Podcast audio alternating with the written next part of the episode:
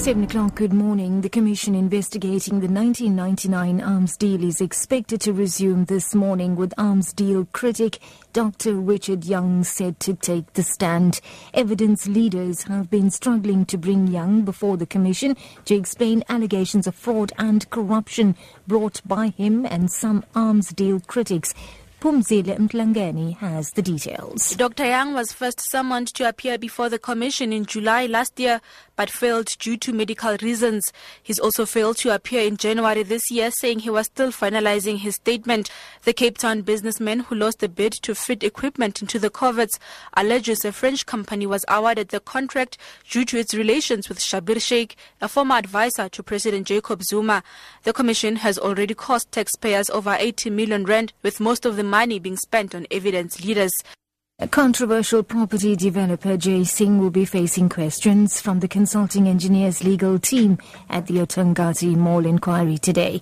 The Labour Department is probing the collapse of a large part of the mall north of Durban in 2013. Two workers were killed and another 29 injured. Singh and his legal team has consistently blamed consulting engineer Andre Balak's design for the disaster. Dries Liebenberg has the details. During his first two days of evidence, Property developer Jay Singh has said time and again that he placed his trust in consulting engineer Andre Balak and foreman Ronnie Pillay to ensure that work on the mall was done properly. Singh added that he suspects a design error to be the cause of the disaster, but could produce little evidence to substantiate this. Commission Chairperson Phumudzo Maphaha has also pointed out to Singh legal provisions that requires the contractor to ensure workers' safety. Singh can expect a grilling from Balak's attorney over poor concrete mixes, deviations from plans, and errors with placement of reinforcing steel. A Cameroon national who allegedly used his newborn baby as a weapon to hit its mother during a fight two weeks ago is expected to apply for bail in the Pretoria Magistrates Court this morning. The Kgosi Mampuru Prison Court in Pretoria last week transferred the case to the city's Magistrates Court.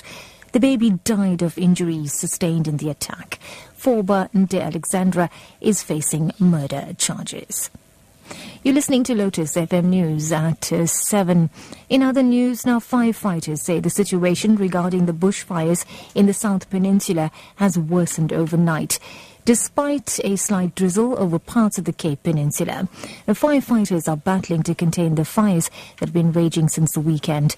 Working on fires, Western Cape manager Shane Christian says a strong wind is still fanning the flames.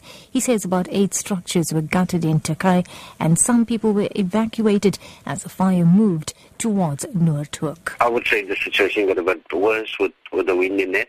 We had four extensive areas burning the Hout Bay, Tokai, and um, Silvermine, the Clovelly area, and the Ou Kaapse Weg. That one is com- completely burned even now by this morning at 4 o'clock. Yeah, and there were some evacuations done, and a few structures uh, was gutted in the fire. Uh, that will just be confirmed now in in the first light as to the total.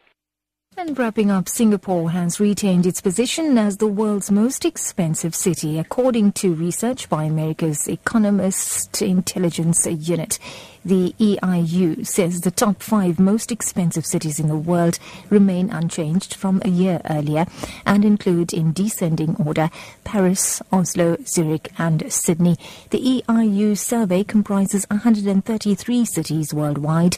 It compares the cost of more than 160 services and products, including food, clothing and utility bills.